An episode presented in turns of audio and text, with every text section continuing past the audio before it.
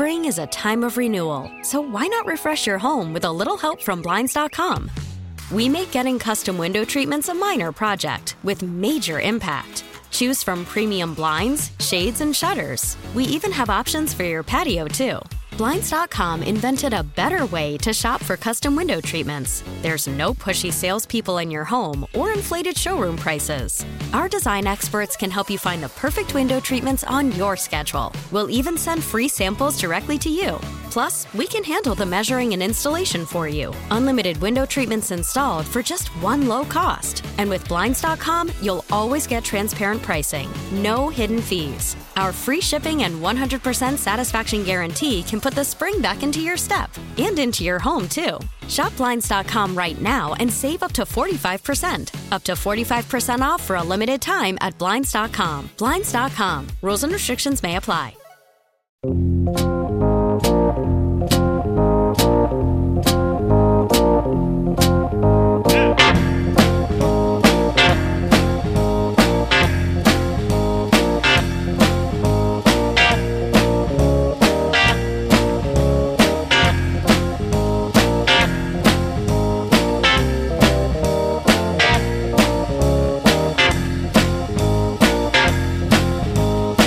Ah, yes. It is Sunday morning on the fan. Good morning, everybody. This is Bob Salter. Mr. Minko, it's always a pleasure to see you on It- Sunday it- morning. you know what they always say, and you've heard this ex- expression: timing is everything. And here I make this appearance on, on a Sunday morning, and I haven't been on this shift in quite a long time. And it's it's the timing is right. It is a good thing that I'm here to monitor this program and actually officiate this program because this is the busiest program in the history of the empire. And I, how long have you been here doing this? You don't know that? I'm shocked at you. Oh, we I started, know, uh, it- we started year 26 of this program January 2nd of this year. That's right. We had the fully catered party, and and and, and I and I, I missed that. Yes, and thank you to the program but, director. But, but that's exactly right. Uh, but but you know, I'm here to monitor everything, and it got off to a, a little bit of a slow start, so I'm a little bit disappointed in my you know contribution. But I'm I'm sure things will pick up here. Listen, this is going to be a very busy show, and this is something that, uh, topic wise, is going to cover a lot of different areas because we're going to be talking about um, AAU and talking about some of the interesting initiatives that AAU has become involved in, including talking about the Urban Initiative Program. We have a plethora of guests who are joining us in the course of our uh, program, too. I'm very pleased as well on Sunday morning because this doesn't happen often enough uh, with this program, as far as I'm concerned, that we start off our program with guests who are actually in studio with us uh, this morning. Uh, starting this portion of the program in studio, Joe Mirza, who is CFO, National Treasurer of AAU. Um, first of all, it's nice to have you uh, join us on our, our program, uh, Joe. And uh, as a matter of fact, as I understand, you actually had um, flown in. Normally, you were in Chicago, uh, Illinois. That's correct. So, welcome to this part of the country. Thank you for having me. All right, we got to get you a little closer to that microphone there. Thank too. you. Okay. Uh, Jim Fox, who is um, governor with AAU uh, New York. Jim, nice to have Morning, you join us. Good morning. And Joe Armenio, who is a registrar with AAU New York. Good morning. Thanks for having us. Nice to have, have you join us as well. There's so many different areas to go in the discussion. We were talking a little bit before uh, we started this portion of the program, and as I mentioned, other guests can join us in studio and by phone over the course of the next couple of hours of our program. I say AAU or AAU sports. Do most people have a clue as to exactly what that covers? I don't think so. Uh, uh, to start off, uh, let's just a little bit about the history of the AU. The AU was uh, created in 1888, right here in New York City, at the New York Athletic Club. So our history is uh, from New York City. Uh, it was created for uh, New York Athletic Club to be able to compete against uh, Chicago University Club, the Philadelphia Club, Boston, all the different clubs, while they had programming uh, within and competition within their uh, system, ecosystem, uh, they weren't participating against other cities. So the AAU was created initially to have that available to them. Over the years, uh, uh, the AAU came to represent most amateur sports throughout the United States. And until uh, 1978, we represented the United States on several sports uh, for the Olympic Committee. In 1978, we divested ourselves from our Olympic sports and we became a grassroots based program where we serve uh, on an annual basis. Uh, we have about 750 to 800,000 members with a 150,000 volunteer base across the United States. Our uh, programs have 42 different sports administrated from all levels, from beginning level, from uh, to the elite, to the continuing level of programming. So it's quite a, a broad, uh, quite a large, quite a open, quite a uh, uh, phenomenal program that I think that we have across the whole United States, in every state, in every territory. And part of the work of AAU involves partnering with communities. This is a program that we've uh, embarked on uh, several years ago, about five years ago. Uh, our whole our whole uh, thought pattern was that we in, in our opinion, run one of the best amateur sports programs in the country. But when we visit a community, we bring events to a community, we look at the community, uh, we come in there, we say it's a great place to run a championships. Our athletes come, they participate, they leave. The, the Convention and Visitors Bureau is happy, mm-hmm. hotels are happy, restaurants are happy, bars are happy. But when we leave, nobody really knows that we were here except those people. So part of our thought was we need to be giving back to the community. We need to do something that uh, says, hey, we were here, make an impact on the community. So several years back, we embarked on several different projects. One of them, which I'm uh, very intimately involved with, which is called the Urban and the County Initiative, where we bring together the youth of the community in a very safe uh, environment for them to participate in sports. And we do this in cooperation and actually in partnership with uh, uh, community organizations, law enforcement, faith based organizations, uh, city, uh, uh, municipality, uh, government, government organizations.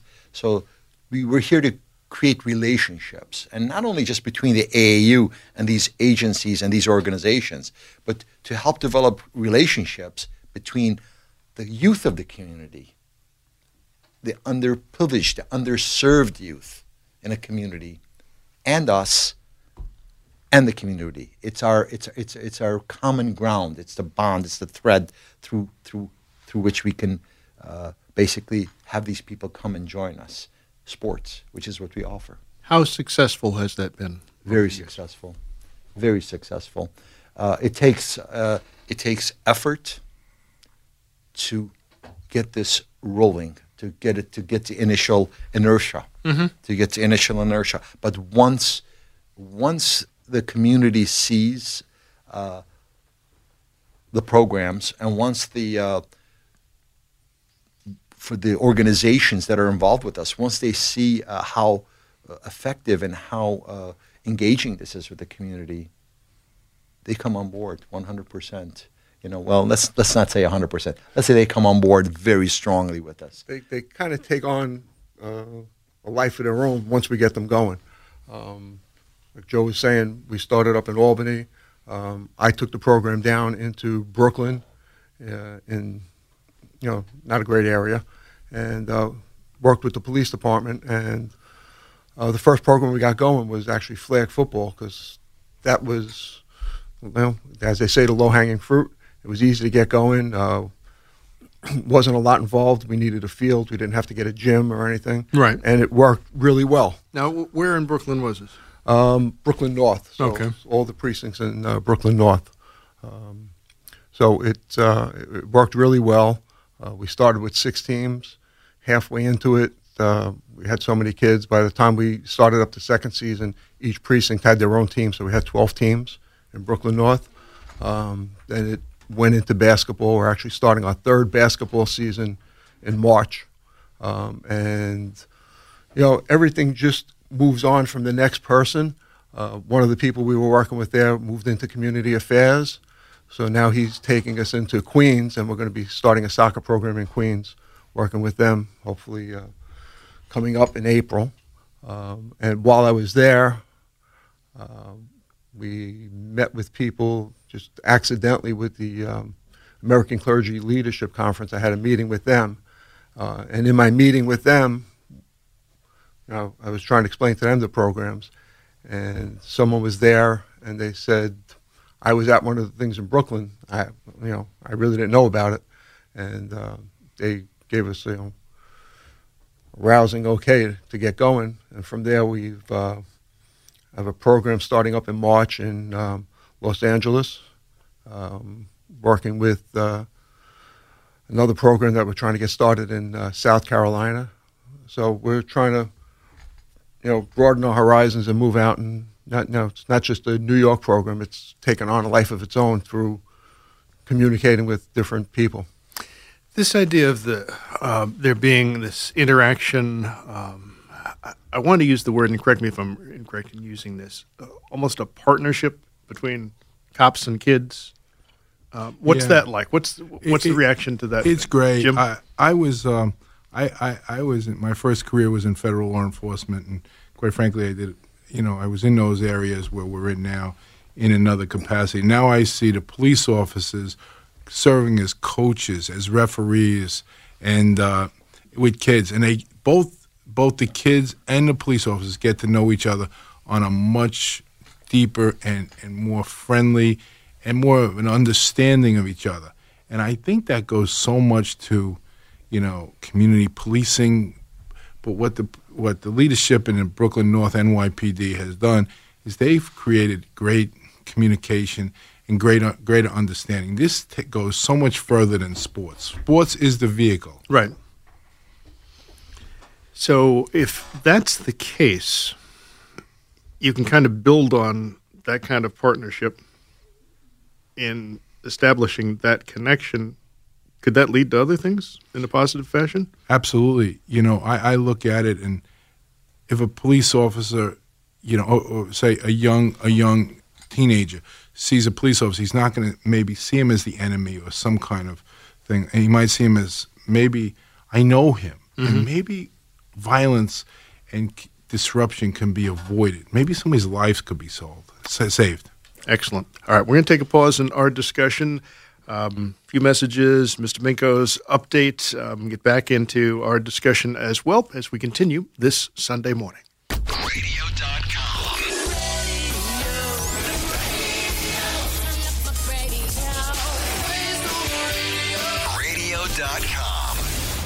Well, good morning, everybody. This is Bob Salter. We are in a discussion talking about the work of AAU. We're talking about AAU, AAU sports, um, so many different areas where we're going to go. As I said at the beginning of our discussion, we started just after Mr. Minko's six o'clock update. There's so many areas to go in discussion. In studio with us, um, Joe Mirza, who is National AAU Treasurer. Jim Fox, New York Metro uh, Governor. Uh, Joe Armenio was in studio with us. He stepped out for a moment. Uh, he's New York Metro uh, Registrar. Uh, stepping in to um, join the discussion in studio is Reverend Leander Hardaway. He is a New York Metro uh, Lieutenant uh, Governor. He has been a guest on uh, this program previously, a friend from many years back. Nice to um, see you again and have you join us on our program. Good morning, Leander. Thanks, Bob. Glad to be here. And thank you for your help in establishing this program. This is, program literally has been in the works here for a number of weeks. We had just had to wait to the point where we had enough time to be able to have a real discussion of the length that is necessary for uh, this kind of a chat. Um, Joe, I'll tell you what, why don't you introduce the guest who is joining us by phone on our program, um, Shannon? Uh, well, uh, we have an, we have uh, joining us uh, Shannon Bruce. She is a uh, instructor for uh, a program that's called Fire, and I'll let her explain that. She's a, a for, she's an athlete or former athlete that was a world medalist in, in the sport of karate. She has a master's degree in uh, sports psychology as well as a bachelor's degree in sports kinesiology. She's been conducting this program, uh, which deals with uh, uh empowerment, uh, for lack of uh, for, for for for a general description, empowerment of women and empowerment of, of people in programming. So. And FIRE stands for it's fight, identity, resist, escape. Escape. That That's the, the acronym with that. Uh, Shannon, first of all, good morning. Welcome to our program here on WFAN. Good morning. Thank you for having me. It's nice to have you uh, join us. Uh, can you give us a little bit of an idea of how it is that you describe um, the FIRE program, first of all? Absolutely. So, uh, like you said, excuse me, the acronym is the amount of seminars that we host and uh, that are customized for different situations that uh, where violence against women is kind of the common denominator. And so the acronym is fight, identify, resist, and escape. So the entire program itself is customized to, like Joe said, empower women to defend themselves in a multitude of attack situations. So we use a combination of awareness, education, and uh, physical self defense tactics in each of the phases uh, to cater to a specific theme uh, in terms of violence against women. And so, get, you know, oh, I'm sorry. I guess, what's the actual origin of this program? How did this get started? Absolutely. So, uh, uh like Joe said, I am a former AAU athlete for um, the karate uh, area of the AAU. And so uh, my family owns a martial arts facility, and we have always had a passion for women's self defense, and uh, we utilized our um, our our martial arts background and just our passion for uh, creating awareness for violence against women, and created this program to cater to our community uh, where we're from and to increase that awareness of violence against women and to teach women to defend themselves. So we run a lot of seminars where we are from and we now are looking to spread it and spread this knowledge and this passion of ours and this just this program uh, across the board and you know with the urban initiative looking to bring in um, passionate community members to help us perpetuate that message. So it, it came, it was the brainchild of our our family's uh, facility, and then just with a lot of the uh, help from the connections we have with the AAU and Joe Mirza and a lot of uh, the people that we've come in contact with, it was able to become what it is today. And when you're talking about this, the fire program, um, how has this been received when you've been able to introduce this to people? What what sort of questions come up? We do you mean with the uh, participants that we run the seminar with? Yes. With? Yes. Well, we have a lot of uh, questions about sexual assault, and uh, we end up getting quite a few questions about like the legal side of violence against women, and um, but also just a lot of things, a lot of questions that have to do with prevention or what they can do to uh, protect themselves, not necessarily just physically, but uh, in their everyday life. So those are the, the majority of the questions we get is just wanting more knowledge and asking us how they can implement what we're teaching them into everyday life, whether it's just walking on the street or dealing with um, disgruntled um, coworkers or anything along the lines of that. They they just are hungry for more information. And I mean, what do you say when somebody says, "How can they incorporate this into everyday life?" Well, aside from us, it you know it depends on the specific uh, seminar that we run, like I said, the, um, the four different seminars are uh, created for specific types of scenarios. But uh, we give them as much information as possible uh, I do have a, a background in um, women's advocacy, so uh, I've, I've rape crisis counselor, and so a lot of the if I have a lot of our um, participants that might open up to me about um, past assaults or their fear of future assaults, you know, I give them as much as I can in terms of just information about how to keep themselves safer and then also on the other end how to handle and cope with any type of assault that they may have experienced beforehand or you know god forbid happens in the future. So uh you know we we give a lot of ideas in terms of just staying awake really in in their everyday life so um it's really easy to get distracted in in our life the way that it is. So whether it's walking on the street and um, trying to stay more present and just aware of their surroundings, um, to you know if they're in a uh, a work environment where they're being excuse me manipulated or there's someone that's demonstrating behavior that um, could be a precursor to some kind of assault, whether it be harassment or a full on assault, we're, we're really just teaching women to stay awake and to be aware of all the different faces that uh, assault and uh, violence against women has. Okay. Uh, Joe Mirza, you want to jump in with a question? Yeah. Yeah. Uh, the fire program is basically is utilizing awareness, education and and physical defense tactics to help women. And and the key the key to this is awareness. Key to this is awareness and understanding your surrounding. Uh, the key to this is to understand the situation and be able to cope with the situation. And this is what the fire program and the different phases of it works with the with the with the people that are involved in it. Uh, the physical uh, movements are very important, mm-hmm. obviously, but however, it's uh, it's a lot safer to not to walk into a situation or put yourself in a situation.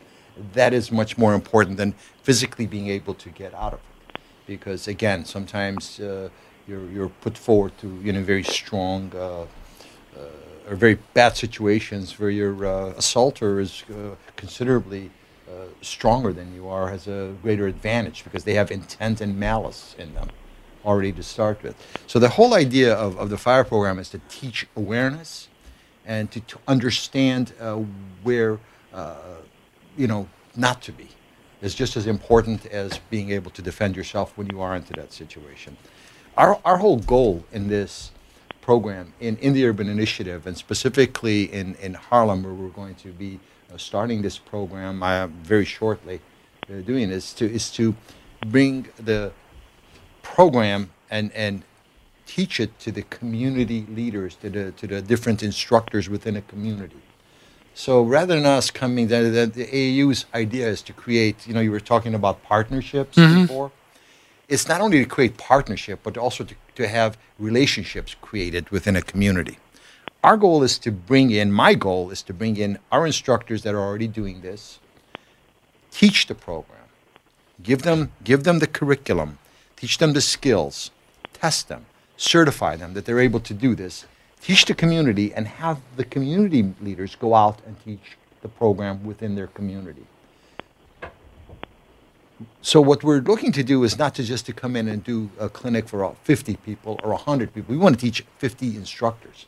We want to teach 100 instructors who are going to reach out 100 each, who are going to reach out 100 each. So that is our goal and that is the, the plan that uh, we've been working with uh, uh with uh, with the Reverend Hardaway and with with the Redemption Center for us to get a program started like this, and it's coming to fruition very soon. Mm. And Shannon, this has got to be well. I'm assuming. Um, from the standpoint of your background, what you've shared with us, it it's got to be very rewarding work. Oh, absolutely.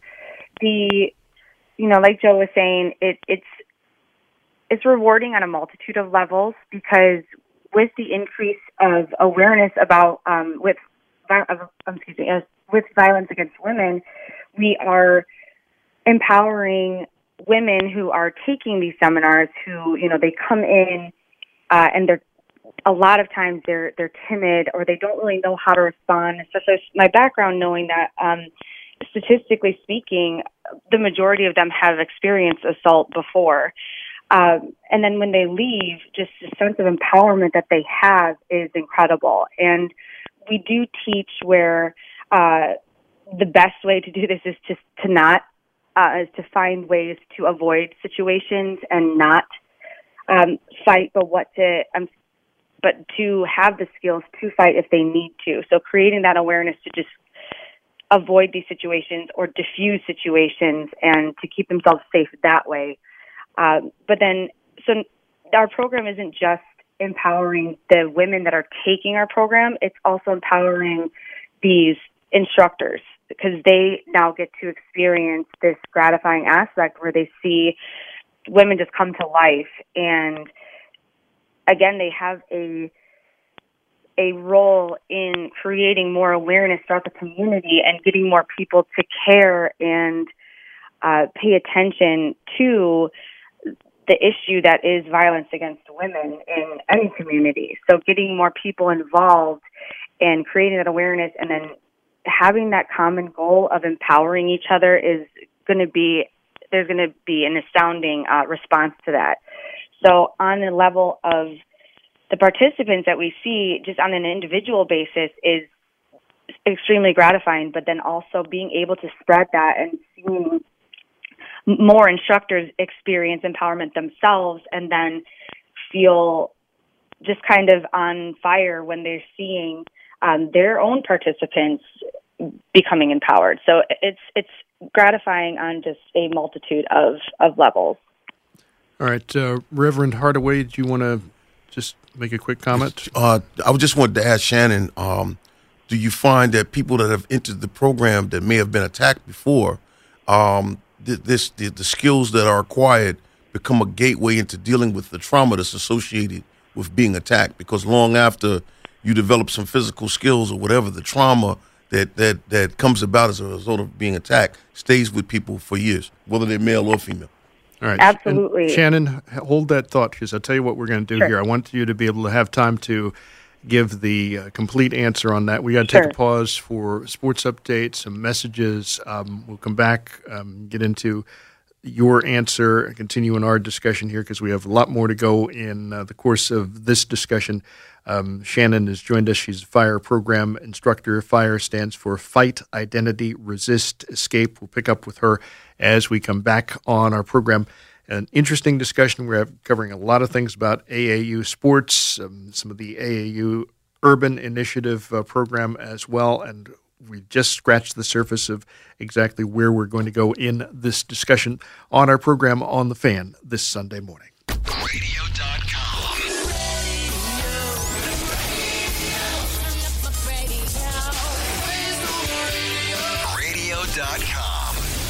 Good morning, everybody. This is Bob Salter. A busy program this Sunday morning. By the way, I hope by now you have downloaded the radio.com app. You know, it has that neat feature to it. And believe me, I've been using this myself where you can literally listen to any WFAN program that you may have missed over the past 24 hours. Could be this show, could be another one of the shows on the station. It's really a cool thing to have. You can actually listen to radio on your own time. Kind of a neat thing. Miss something? Go back, check it out. I do it all the time. But get that radio.com app, download it literally today. Well, we have a busy show. We're talking about um, AAU sports in New York metropolitan area, um, so many different other things that we're getting into in discussion. We have guests who are in studio with us, um, guests joining us by phone. Joe Mirza, who is CFO, National Treasurer of AAU, uh, National Chairman AAU Karate. Um, Jim Fox, who's governor AAU New York. Joe Armenio was in studio with us earlier. He's registrar AAU New York. Reverend Leander Hardaway, Lieutenant Governor, AAU New York, have all been in studio in the course of uh, this hour so far. We have another guest who's going to join us as we move into the 7 o'clock hour in studio with us. We have uh, by phone a guest who has joined us as well. Joe? We have Shannon Bruce uh, from Chicago. She is uh, instructor for the fire program. She's a member of the AAU and uh, one of our uh, premier athletes and coaches uh, within our program. Okay, now Shannon Leander had asked you a question um, short time ago um, surrounding this uh, question dealt with uh, trauma, um, and I'd like you to have time to be able to respond to that. Could you give us your response now? Sure, absolutely. So, uh, when we are teaching these programs, you know, statistically speaking, that we know going into it that at least half to not more of these women have experienced some kind of violence or harassment or uh, anything along that line uh, before. And so going into that, you know, there, there's this there's a side of prevention and, and teaching women who have not been assaulted to prepare them for God forbid that does happen in their future.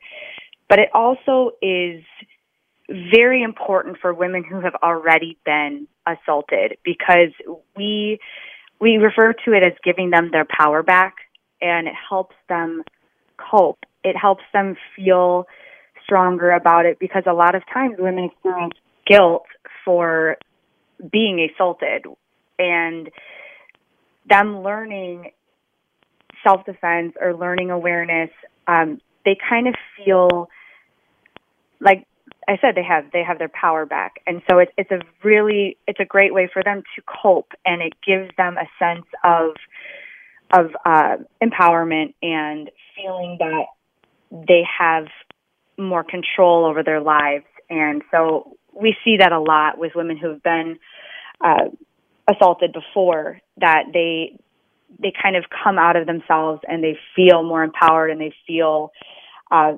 like they have more um, strength in their life and that they can kind of overcome this piece of their past um, what, with the physical techniques that we give them, but also just that sense of self and that sense of strength that, that they're receiving uh, from the program. Well, thank you very much for uh, joining us on our program as well thank as sharing some sharing some of the information about the fire program. Certainly, um, good luck continued with your work. Um, but it sounds like very rewarding and some fascinating things that you are involved in. Congratulations. Absolutely. Thank you very much. Well, on our program uh, this Sunday morning, as I've mentioned, we have a number of guests who are going to join us by phone as we continue to explore some of the things that are going on involving AAU sports, some of the AAU Urban Initiative, uh, Urban and Community Initiative uh, program as well. Uh, next up, in terms of a phone guest, Leander, would you introduce our next guest? Uh, yes, I'm pleased to uh, introduce uh, Miss Rokisha Ford. We had an opportunity about a year ago to install a martial arts program in a public school in Harlem, and um, I'd had a very interesting interview with her. But when I had her, I would, when I had a chance to listen to her speak to the kids, she spoke very powerfully about the program that was created by uh, Reverend Winley, that she's the deputy director of and she spoke to the kids about trauma and the effects of trauma. And I'd never really heard adults talk to kids about trauma. And so what happens is it's an excellent piece that leads into what we're doing with the fire uh, piece because what happens is um, the um, the Living Redemption Youth Opportunity Hub really deals with young people who have been injured and them taking back their power as kids so that they can function effectively in society. So I'm I'm honored to be able to introduce Ms. Ford. Rokisha, good morning. Welcome to WFAN. Hello, good morning, everyone. It's nice to have you uh, join us on our program today. How do you describe what Living Redemption Youth Opportunity Hub is all about?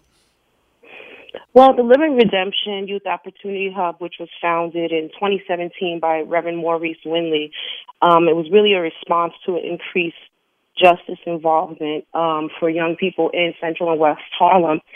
We're actually funded through the district attorney's office, and we have what is called a credible messenger led transformative mentoring program. And credible messengers are people who are from the community um, and they're deeply rooted in the community and they have undergone their own um, transformation and are now in position to impact the community in a positive way. Um, and these are what we call credible messengers, and they implement a transformative mentoring approach to dealing with and embracing young people and helping them through their own journey of healing and transformation. Um, and we do this by involving them in a numerous amount of programs and um, um, aligning them with different resources as as they go through this journey. What has been the reaction to the work of the organization? Well, the reaction is we have every day coming through our doors um, through um, referrals from friends and families. We have right now, um, over a course of two years, we have over 400 young people and their families that we're serving. Um, and the impact has been great because we've also seen and are part of a lot of these young people, as I said, going through this transformation and this healing process and re-identifying themselves um, as positive members in the community, um, as instead of just being in a community that they're taking from, that they're now giving back to the community in which they live. Hmm. Now, the specific situation that um, Reverend Hardaway referenced, that idea of talking about trauma to kids, you know, when he first said that, my immediate reaction was, eh, what's the reaction of the kids going to be uh, to that? But how do you, I guess, how do you phrase that with them, I guess, to kind of capture them? In their attention in the right way? Or do you need to? Well, the intention of talking about and discussing trauma with young people is to let them understand that some of the circumstances that they're going through or some of what they've experienced with their family it's it's not um, a hopeless situation but it, it, it's called something um, and and the rationale behind actually having that conversation is to be able to identify it so that they could begin to um, the healing process. Um, we talk about uh, in the beginning. I talk about a lot of our young people are either justice involved or impacted by the justice system, whether it's a parent, a family member, a close relative, or a friend. the community at large has had a huge impact by the criminal justice system. Um, and oftentimes we look at justice involvement or the criminal justice system as a, um, in isolation and not as a sy- symptom of trauma. So the conversation with the young people is allowing them to understand that we can prevent further justice involvement if we begin to work on how trauma has impacted our lives so that we can avoid the repetition of of justice involvement so that they don't have to continue the cycle of of criminal activity or being involved with uh, involved with the justice system. Leander, what the audience to understand is is that while um, it may look like we have separate segments here, these things all fold to, fold together in terms of what we're trying to do in terms of a community. Uh, for instance, yesterday Governor Fox was and and um, Mr. Arminio were watching the end of a basketball game, and there was a young man there that was was kind of acting out, talking about going home to go get something, and we all know what that means. And what happens is they got to see firsthand how how the intervention of coaches as mentors, as well as just counselors as mentors, all works together, and, and that's how we got together with um, uh, Miss Ford because she was pushing the idea of martial arts because there, you know, there are different kinds of mentors some some some of the greatest mentors and some of the greatest teachers are actually coaches, which I'm quite sure the governor will speak to later. And we believe very strongly in in, in coaches as mentors and as leaders, as, as role models. Uh, this is I run a large organization myself, Lightning Basketball, and um, we emphasize to our coaches in our ongoing training that the kids look up to them. They have such an important role in their lives. They're not just somebody that teaches the technical aspects of the sports. They have such respect. That's where the name coach comes from. So, so this is a very important role where kids can come forward, trust them, and, and they have to respond very favorably and very actively to that that calling out at times for help. Mm. One of the things I'd like to say is one of the powerful things about the fire program and what um, Ms. Ford is talking about about trauma is is that it creates a community in terms of having a set language that we're all using. Because a lot of people have taught self defense before. But what happens is when you just look at the acronyms for fire, when you look at the fact that we're talking about the worst trauma, there are things in these communities that everyone needs to be talking about, and we actually understand. Sometimes we're disagreeing about stuff that we really should be agreeing about because we haven't defined what the actual definitions are of what we're talking about. Let me, if I if I may, define uh, martial arts. Most people look at martial arts as learning martial arts as you're learning how to become more uh, destructive, to become uh, more aggressive, to learning how to you know to kick and punch and to hurt hurt someone. But the reality is, uh, the martial art, the concepts that we're talking about, it's based on an idea called Budo. It's a Bu is a is a martial way, and and and the idea of Budo is is uh, strengthening of one's character, as well as one uh, through one's strengthening of one's body. So the whole idea behind martial arts is not to teach just uh, the ability to kick and punch and violence, but to be able to control yourself and control your emotions. Okay, we're going to hold that thought. We take a pause for top of the hour update, some messages. We'll come back. Uh, Rokisha, if you can hang in there with us um, as well, we'll talk more with you. We have other, other guests who are going to join us on our program on the fan this Sunday morning.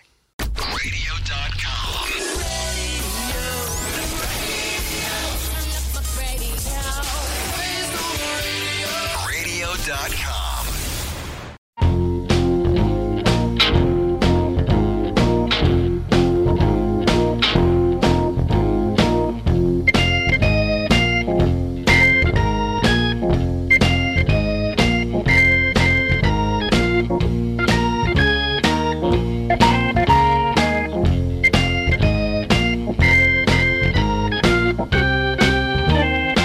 It is Sunday morning on WFAN. Good morning, everybody. This is Bob Salter. Long after our 8 o'clock update is Rick Wolff with the Sports Edge program. After 9 this morning, Ed Randall is by. He'll be talking baseball here on The Fan. Always a fun time when that happens. We are in a discussion talking about the work of AAU, AAU sports in the New York metropolitan area, some of the work with the AAU uh, urban and uh, community initiative as well. We have a number of guests who have joined us and are going to be joining us in the course of our program. Um, we roll until 8 on uh, Sunday mornings, at least for the very near future. There'll be a little bit of change in that coming at some point in the month of uh, April. But for now, we're a two hour program. Yay! And um, in studio with us, we have Joe Mirza, who is CFO, National Treasurer of AAU, National Chairman of AAU Karate. Um, in studio as well, Reverend Leander Hardaway, who is Lieutenant Governor, AAU in New York. And uh, joining us in studio uh, on our program is Dr. John Mannon, who is President of the New York State Jazz Literacy and Art Society. Dr. Mannon, it is it's nice to meet you. Nice to have you join us on our program. Good morning. Good morning. It's a great pleasure to be with you, Bob, this morning. Definitely an honor to have you with us. We'll get into talk with, talking with you about uh, some of your work as well. And um, we also have uh, joining us by phone in our program, she joined us in the latter portion of our six o'clock hour, Rokisha Ford, who is Deputy Director of the Living Redemption Youth Opportunity Hub in Harlem. Um, now, Joe Mirza, you had made a point just before we paused for our update and messages, and I think I kind of cut you off a little bit. Would you pick up back up on that? Uh, yes, sir. We were discussing uh, the concept of uh, martial arts that we're bringing martial arts programming to uh, to an area where we want to prevent violence. The whole, uh, you know, we're uh, we're there to bring harmony and bring cooperation and the ability for relationships to flourish within a community and for uh, for good work being done. And and a lot of times there's a misconception about martial arts that martial arts are uh, kicking and punching and uh, throwing and grappling. And yes, they are. But that the essence of martial arts, the essence of Budo, is learning to control your violence, to control yourself through learning through your body, through your development of your skills. If I have, if I have, if I know I have the ability to do something, we teach you not only do you have the ability to do something, but you have the ability to control yourself and not to do it. And that's the essence of martial arts. Martial arts, uh, in itself, just kicking and punching, is violent. But what also comes along with martial arts is the idea of propriety, the idea of perseverance, the idea of respect, the idea of honor, the idea of doing the right thing. If martial arts lacked that, I would never do martial arts personally. The key to martial arts is the ethics that it teaches, not the physical skills. And that is what we're bringing in the AAU, and that's the whole idea behind us to bring into the urban initiative, into Harlem and into the New York metropolitan area. We want to teach control, how to control yourself. We want to teach respect. Because when you put yourself in front of another person that is doing a technique against you, you have to trust them. Mm-hmm. And you have to, and that person has to respect you and you have to respect them because you are putting yourself in their hand. Well, trust and that's is one a- of the keys into when you learn martial arts where respect is brought. Because if you don't trust and you don't respect me, it's not going to work, is it? No, definitely not. Um, questions for Rokisha? Anybody? In the course of uh, Uh, this discussion? Ms. Ford, what happens is we've been having a series of conversations uh, about AAU and the relationship between uh, Living Redemption, uh, Youth Opportunity Hub. Can you uh, expand on what you see happening in the future with that union between AAU and the hub? Certainly. Um, we are, first of all, very excited to be partnering and working and implementing AAU. Um, the first program, of course, that we want to get started right away is the fire program. And as Joe mentioned, um, what that's going to do for particularly our young ladies, we have a subgroup at Living Redemption called Sisters Saving Souls. And that's for all the young female members of the Youth Opportunity Hub.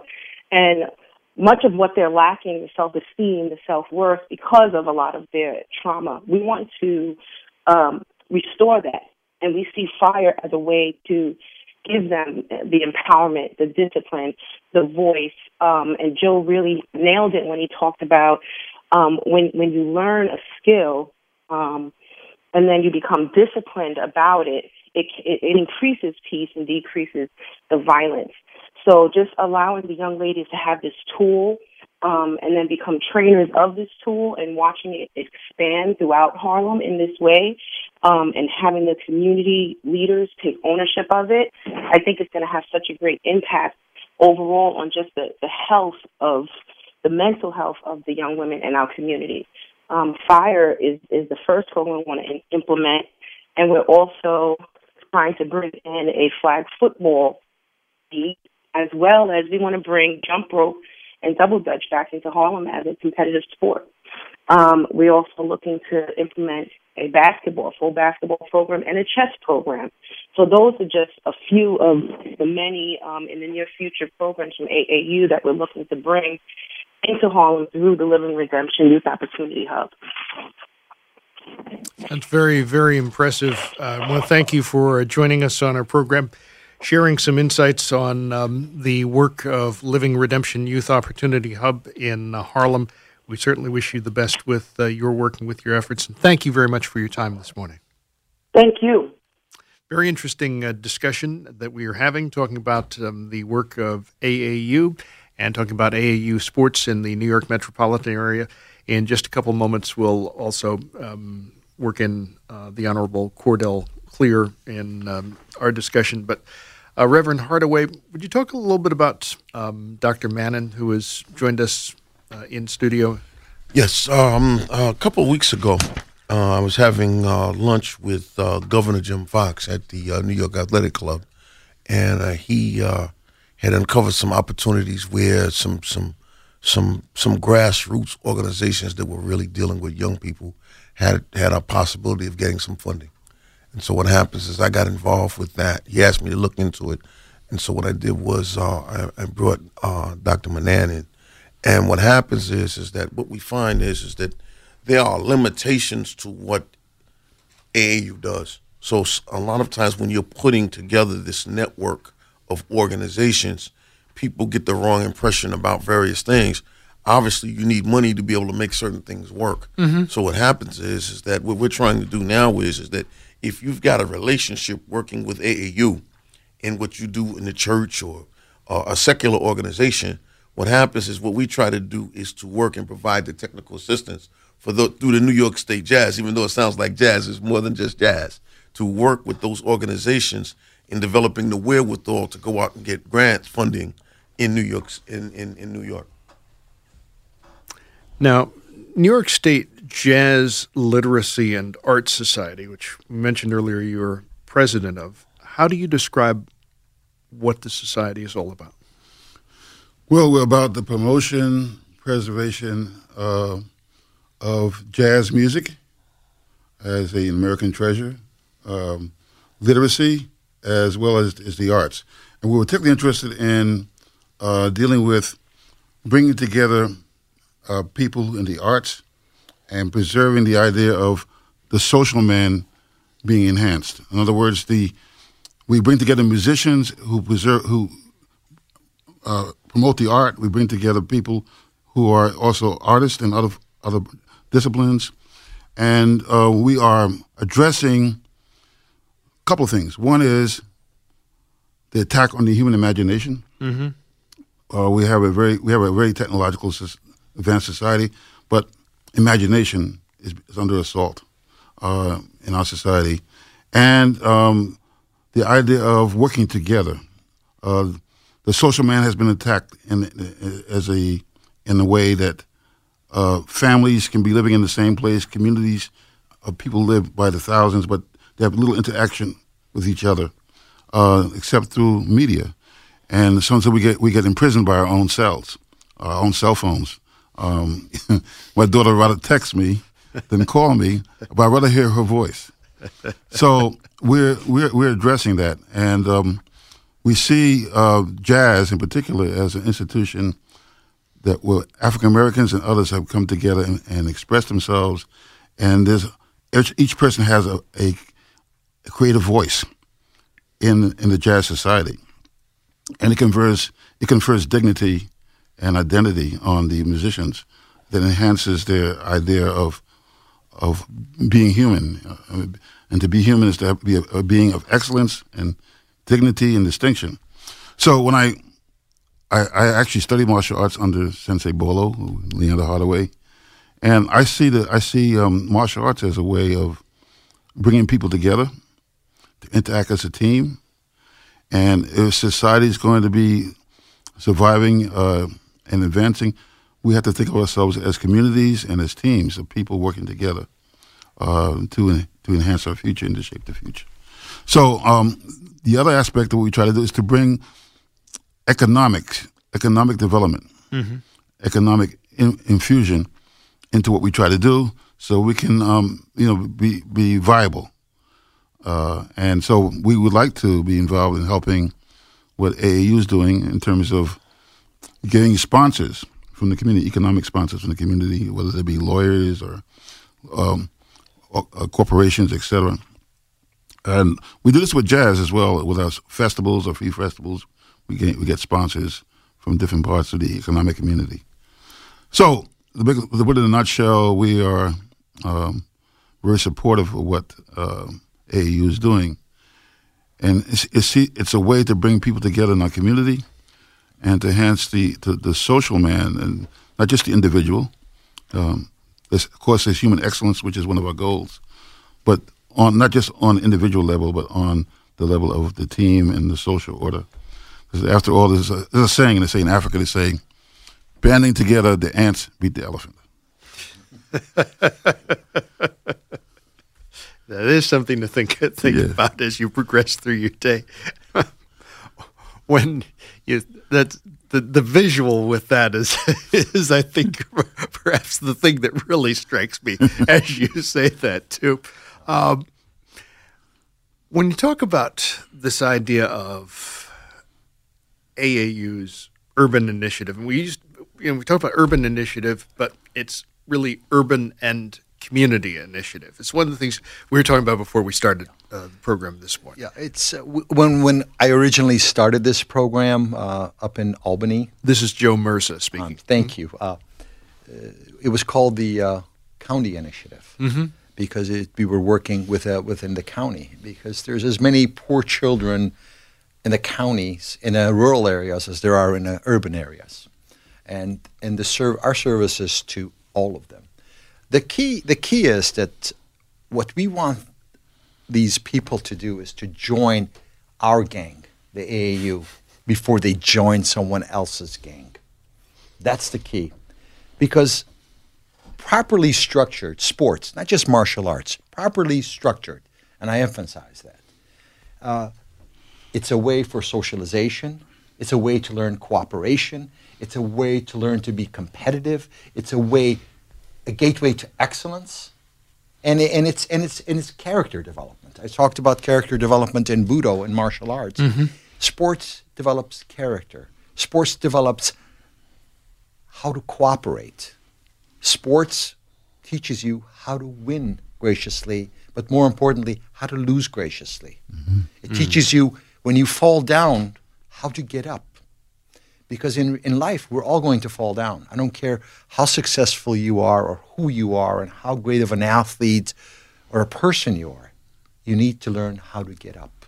And that's the key of sports to teach. We have more in our course of our discussion on our program this Sunday morning. Radio.com.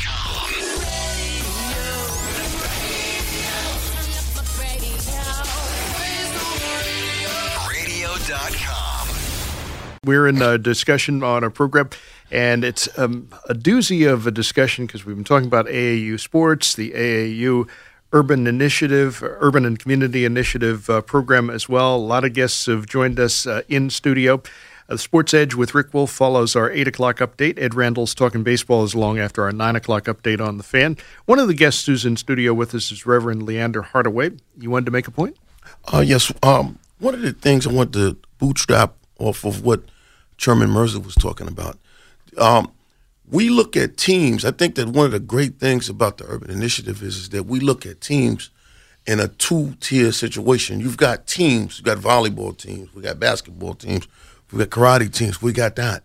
But what happens is, in order to make this thing work, there's a level of teamwork that has to be done with organizations. For instance, we're one of the organizations that we work with is the American Clergy Leadership Conference. Um, that's an interfaith clergy organization that encompasses Christians, Jews, Muslims. Okay, and so what happens is you don't find that level of cooperation in the so-called real world between those different groups working together. Right. Then you have we have different secular organizations that work together. So the whole concept of making the urban initiative work because you have such a, a, a melting pot of people and organizations in urban areas that they have to look at themselves as actually a team. Just like we were talking about before, having a common language, having a common goal, having a common mission. So the urban initiative serves a dual purpose of bringing young people together under the umbrella of sports and understanding teamwork, which will help them later. And it also helps adults to understand that they, even though we have the greatest of individual missions, it doesn't work unless we meld our our uh, collective talents together to get the job done. Hmm. All right, our next guest up by phone is uh, Kevin Hanley. Would you introduce Kevin? Yes, I met Mr. Hanley in a bodega, and I thought he was someone else because he has dreadlocks, and so we just uh, started a conversation, and one thing led to another, um, and I took an interest in what he was doing with uh, his kids. He's the president of an organization called One Village, One Voice, and he's working hard up there. He has a program that basically meets once that meets once a week, and he's trying to put like eight programs into one one day. So he's struggling to get that done. And what happens is he kind of represents what the urban initiative is all about. We're trying to get organizations and people who are trying to help these kids and doing the best they can to come together with what we're doing with AAU. And so we can create a stronger, we can bring a, we can create a stronger unity and move forward on the mission of helping kids. And you see, I got distracted because I'm thinking about, well, who was this that you thought he was uh, in this in this bo- bodega? when, when you said that, that completely distracted wonder, me there. right? But uh, Kevin, first of all, welcome to our program here on the Fan. Good morning. Thank you. Good morning. Good morning, everyone. What has the experience been like? My experience is well. First, how we, uh, the name of the program is called One Village, One Voice. Um, my experience there, first, how we got started was I started with four kids. It was two of my kids and two other children from the neighborhood, trying to get something started for these kids that had nothing to do. So we went into a church and started a little basketball program. Not even to be a program, just a little basketball team, just to have fun and, you know, enjoy basketball. And then as the kids started rolling in, I said, wow, this is great. So we went from four to 10 to 20 to about 40 kids coming in there.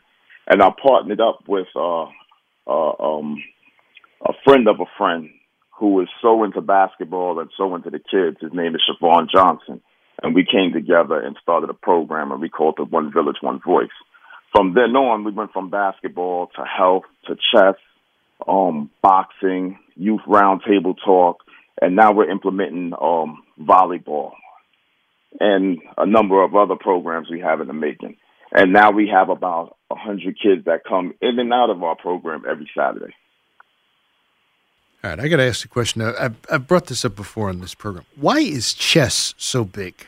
What what is going on here that chess is so big with kids?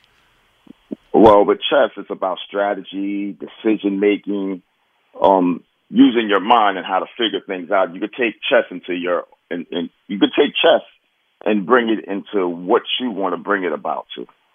So that's why we wanted to bring chess to the kids and let them have their own way of thinking and figuring out strategies and put it into their own form. Leander? What the chairman, uh, Chairman Mirza was talking about, what happens is, is that chess is really a game of war. And what happens is it allows you to sublimate what you normally would do violently, but you put it into a strategic context in terms of how you plan your action. So that's that's the boo and Buddha. So what happens is is that when you're sitting there, you're actually having a match with someone else, and no one gets hurt. It's uh, it, it's a great uh, vehicle for you to show your personality. You know, to playing defensively or playing offensively, and how you play and the strategy that goes into it. It's a very intriguing game. Most uh, it's you know historically uh, many many great uh, leaders and warriors and generals have, have played chess uh, as a way of sharpening their mind. Uh, it's important is that uh, the idea of the urban initiative is to have the children from the neighborhood become athletically included within the community. That's the whole uh, crux of this. Whether it's through chess, which we don't think we call, would not call as athleticism, but it is. It still is teaching you uh, how to compete uh, on, a, on a on a different level, on a different level on here. So it's very very very, very interesting game. Very interesting game. It's also teaches us uh, how to solve problems, looking at both sides. It's like when you get ready to go to court, you prepare your opponent's case as well as your case, and this is how you approach problems. Look at all sides of the issue before you make that move, and uh, deal with consequences of your actions. And another thing which I was very impressed by with the AAU is that uh, it is combating a very, very uh, pernicious myth that's permeated American society, and the victims of those myths have been mostly minority communities. The, the myth of the rugged individual, rugged individualism. Rugged individualism doesn't win games; it's teams that win games. When the team wins, everybody gets everybody gets the you know, Stephon Marbury, whoever it is, can score 50 points, but the team still lose. We're not talking about rugged individuals. We're talking about teamwork and cooperation among people in the community and cooperation with the institutions and stakeholders in the community, the police department, you know, um, the, the economic uh, businesses in the community, and ha- seeing the community as a team winning at life. And uh, what we want to win at is, is at life itself. So true. And even even a step beyond. Sports provides a family. Whether it's their first family that they're going to get, or or, or just a second secondary family for them to work with. So it's a sense of family that, that this brings that brings to the individual, and it's uh, more than a team, a family, uh, a, a belonging, and that's very important. Very important to, to our to our to, to the youth today, or to the society. It's needed. Kevin, is one village, one voice also, um, in a way, a sense of hope for the It's- kids? It's definitely a sense of hope of kids. Every Saturday they're taking something with them. At least most of the kids are taking something with them. We're also a mentoring program as well. Um, we also outsource to other uh, other programs that, like if we're doing uh, things for job searching, we'll have another program come and tell the kids how to how they should dress, how they should present themselves, and also teach them about um, job experience. We also outsource to the banks to teach kids how to use a bank book or basically how to how to bank in the banking system which we live in today. And that's something that's not taught in schools, but obviously is something that is very key for people just in surviving in life itself. It definitely is. And that's what we're bringing to our community, and we're trying to bring it to as many communities as we can. When you think of where you would like to see the organization's work go with One Village, One Voice, what do you see ahead? Well, our goal and what's uh, what I see ahead is an after school program. I would like to get One Village, One Voice into a school community where we're hands on with the kids in the school. And for me, I look to the schools that are lacking. I don't want to be in a perfect. I would like to be in a nice, perfect school, but that's not where we want to put our main hard work in. We want to go into the schools that's having the most problems, the most fights, the most gang violence. We're willing to put ourselves there where we can be the most effective. Because you see yourself as an organization as being most effective there? Well, we are we are effective in the community we in now. So we we're in a community in the North Bronx on White Plains Road where there's no not too many uh community centers or should I say rarely any community centers. And right now um we have kids that's just coming in pouring in. Where we at we could hold over 250 kids. And it seems right now that we're outgrowing this uh where we're holding our um youth program. So we're definitely we definitely uh need to find another space or have a couple of spaces to operate the programs. And this is just on a saturday so our main goal is uh is to basically um be functioning in a as a non I mean not as a nonprofit we are a nonprofit organization but to be um in an after school program five to six days a week a Saturday program and five days of the after school program What do the kids say they get out of it? they get a lot um I have a girl a young girl that uh came started with us. She caught the basketball with her face. This is how she would play basketball. She would get mad with the boys saying they throw the ball too hard and she broke a couple of couple of pair of glasses that her mom got mad about. And right now through the training and through the confidence we gave her and um her gaining confidence on her own as being a part of this program she's playing in her college and she's um she became the defensive player of the year. Her first year went from playing went from starting on I mean coming off the bench to being um a starter. And this is her third year now. She's the captain of a basketball team.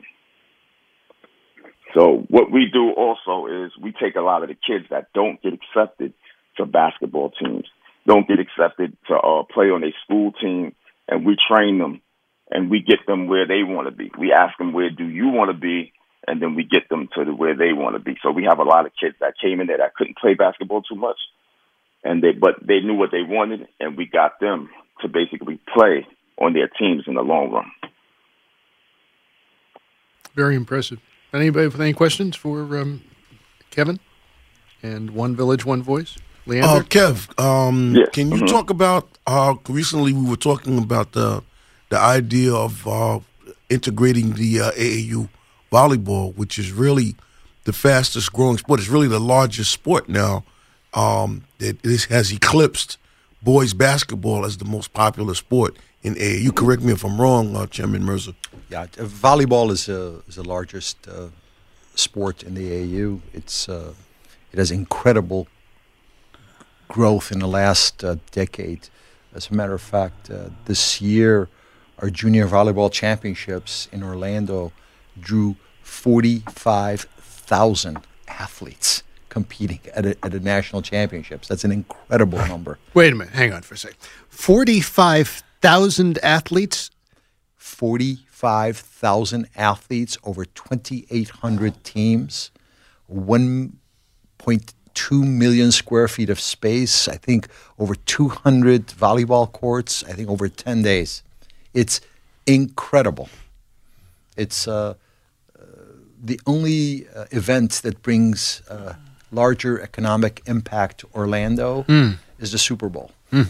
So that's it's it's big. That's intense. yeah. The, the AAU is uh, the largest amateur sports organization in the world, if, in the United States definitely, but probably in the world as well also, uh, by our numbers.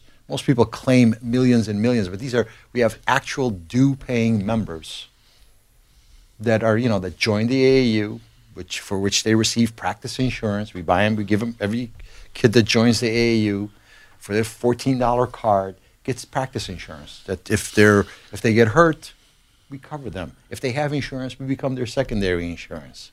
So it, it's it's a it's a we're we're the, we're a phenomenal uh, uh, organization with a heart. That's the key, and and the whole and, and the whole idea behind the urban initiative, and the AU Cares program, and the AAU Play programs, and all the things that we're doing is to show that we're here to help our communities, and not just the affluent community that can afford to travel to these interna- international international events that we participate in, but within within every every socioeconomic spectrum. We're here to help athletes, we help children, to help the youth of our country. They're our most precious resource is the youth. That's all we have. It's not, it's not how much uh, money we, we have. Our most precious asset is our youth, and we need to be working with them. The voice of Joe Mirza, who is CFO, National Treasurer of AAU, and National Chairman of AAU Karate. We're talking about the work of AAU, AAU Sports in New York metropolitan area. Number of guests with us in studio by phone. We'll come back, do the home stretch portion of our program on the fan this Sunday morning.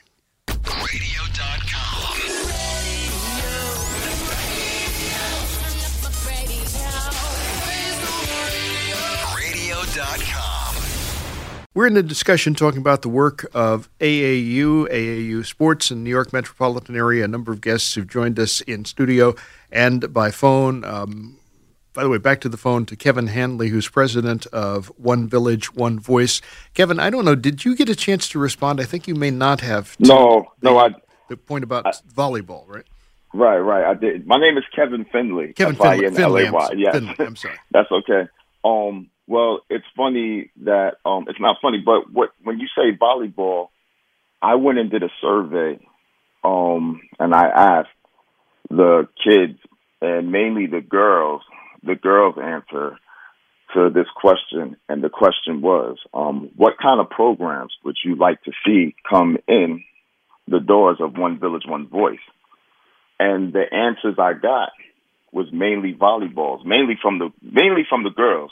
It was volleyball, and I was like shocked, and I didn't even know that some of the girls already played volleyball in their school. So it was so when he says that uh, volleyball is growing and it's and it's like surpassed in the AAU uh, programs, I, I I now I could see it. I could see exactly where he's coming from uh, firsthand from the answers I got in my program. So obviously, there's the enthusiasm there on their part uh, for this. Uh, do you see Yeah. that that literally growing? Yes, I definitely do. And that's why we're structuring a volleyball program as we speak. Very interesting. I want to thank you for joining us and sharing the insights that you have on One Village, One Voice. Certainly, the good luck with your efforts, and thank you for uh, joining us on our program this morning. Well, thank you for having us. Thank you. Appreciate it. Wonderful guest joining us.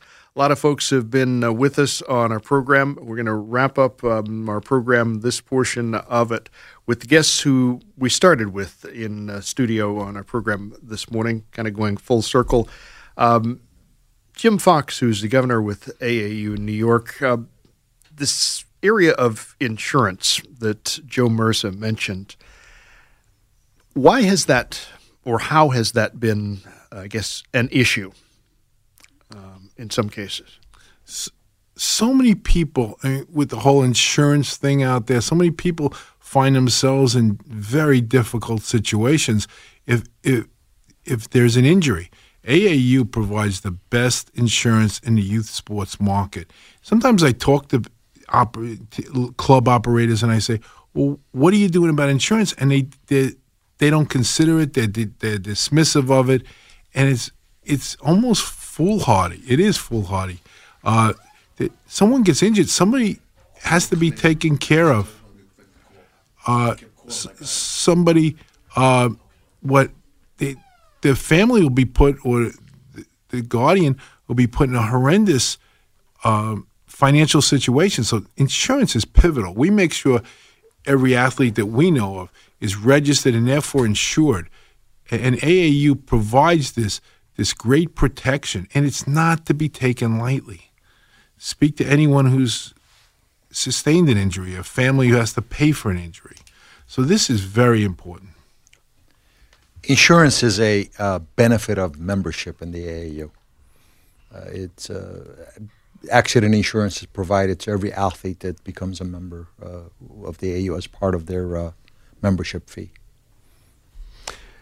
And when we're talking about some of the things that we've heard this morning uh, from some of the guests who have uh, joined us, I mean, you know, when you talk about this idea of the urban and community uh, initiative program, this idea that you started with mm-hmm.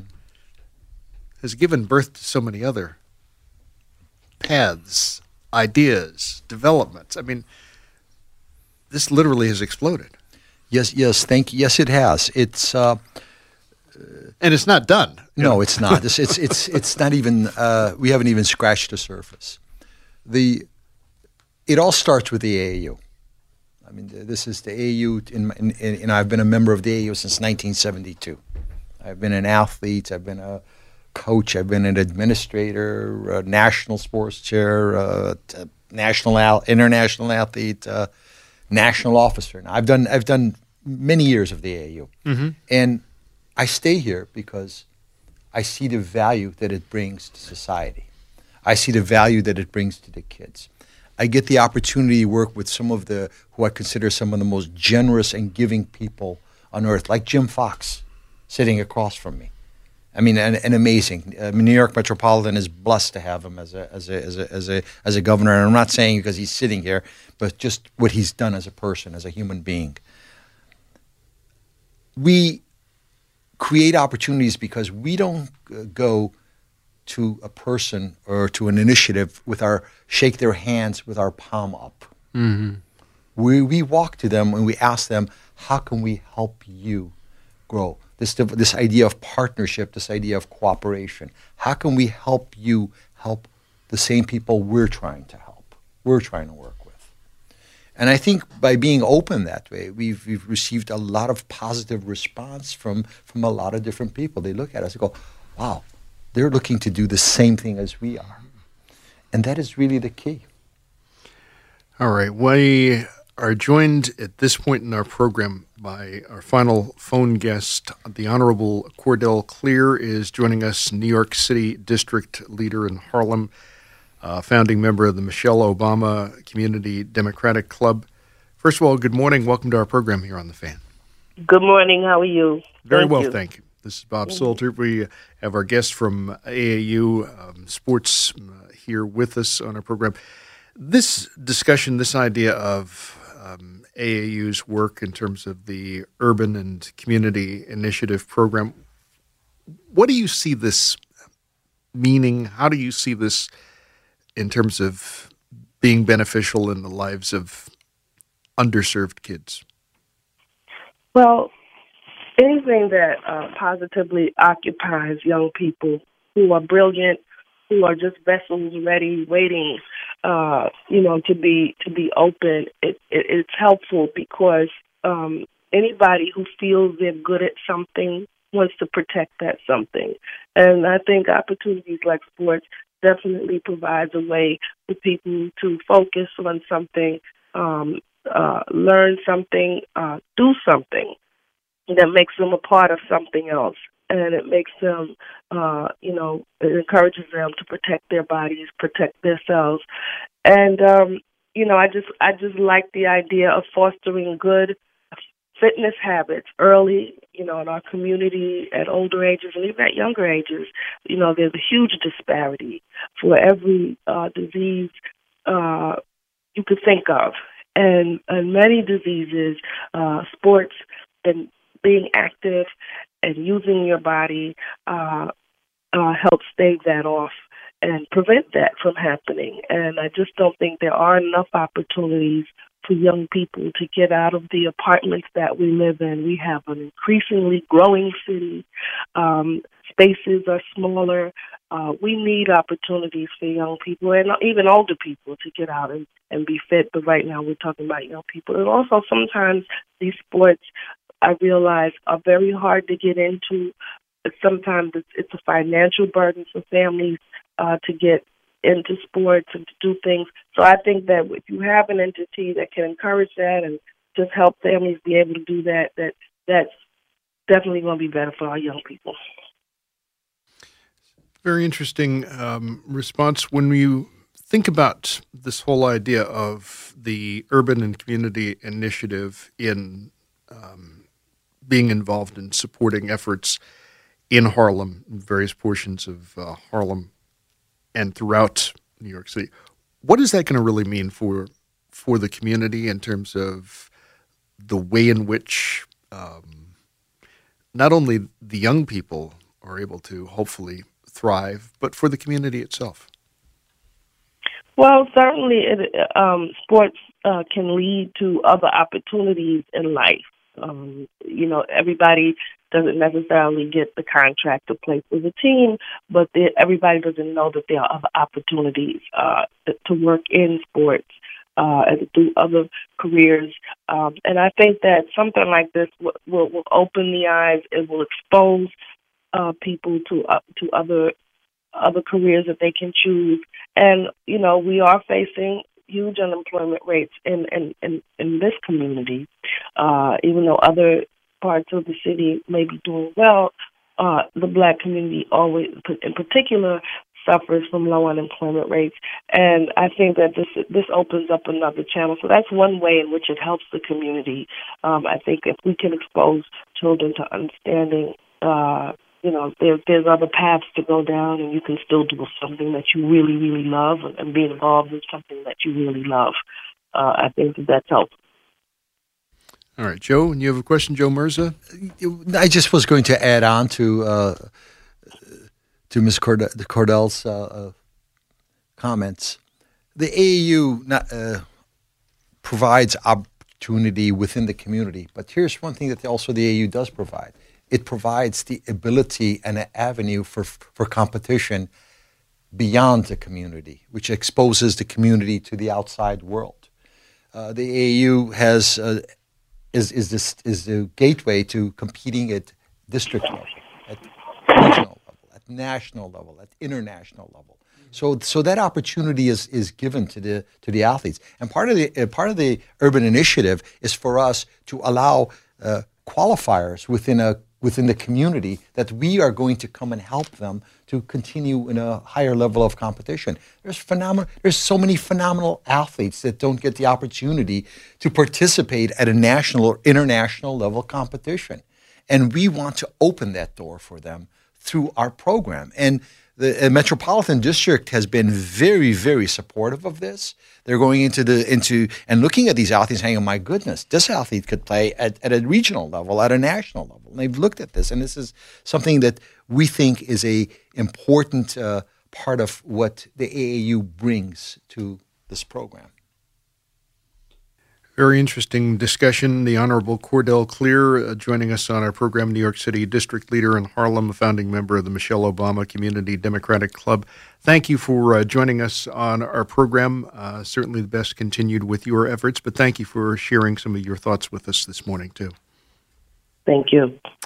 On our program, we just have a minute or two left uh, here in discussion. Um, with the Urban and Community Initiative Program, what do you want our listeners to remember as we wrap up in a takeaway from this? And I guess, is there one thing, two things that kind of would stand out? Literally, we got a minute left. I'll be quick. Uh, just that the AAU is is reaching out. And look, we love our basketball. We have our district championships, which is the best uh, in a country. You know, every player is anybody's played in our district championships. But also, it's more than just basketball, and we it's it, it's the reaching out to the youth and their parents and and people who love sports. It brings sports together with community, the betterment of everybody community.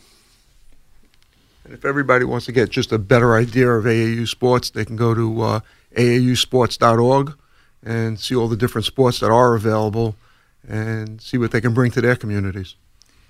I would say become involved and participate. You live here. This is our community. Be engaged. Very interesting discussion. AAUsports.org, the website that was mentioned. Number of guests have joined us in the course of our program this morning. A tip of the hat to everybody who has joined us. Literally, I think we set a record for the number of people on this program in two hours in all the years that I've been doing this. How on earth did that happen? Well, on our program on Sunday mornings, we hopefully have some fun and bring you some good information. Hopefully, you enjoyed our discussion today. You will enjoy the program that follows Mr. Minko's 8 o'clock update. That is Rick Wolff's Sports Edge program. And then, well, at um, 9 o'clock, um, enjoyment. I think that pretty much sums it up. Ed Randall will be by. He'll be talking baseball here on The Fan.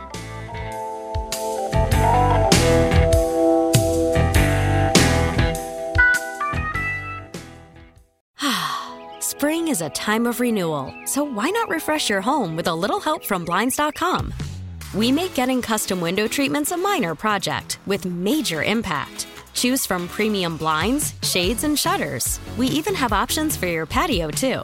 Blinds.com invented a better way to shop for custom window treatments. There's no pushy salespeople in your home or inflated showroom prices. Our design experts can help you find the perfect window treatments on your schedule. We'll even send free samples directly to you. Plus, we can handle the measuring and installation for you. Unlimited window treatments installed for just one low cost. And with Blinds.com, you'll always get transparent pricing, no hidden fees. Our free shipping and 100% satisfaction guarantee can put the spring back into your step and into your home, too. Shop Blinds.com right now and save up to 45%. Up to 45% off for a limited time at Blinds.com. Blinds.com. Rules and restrictions may apply.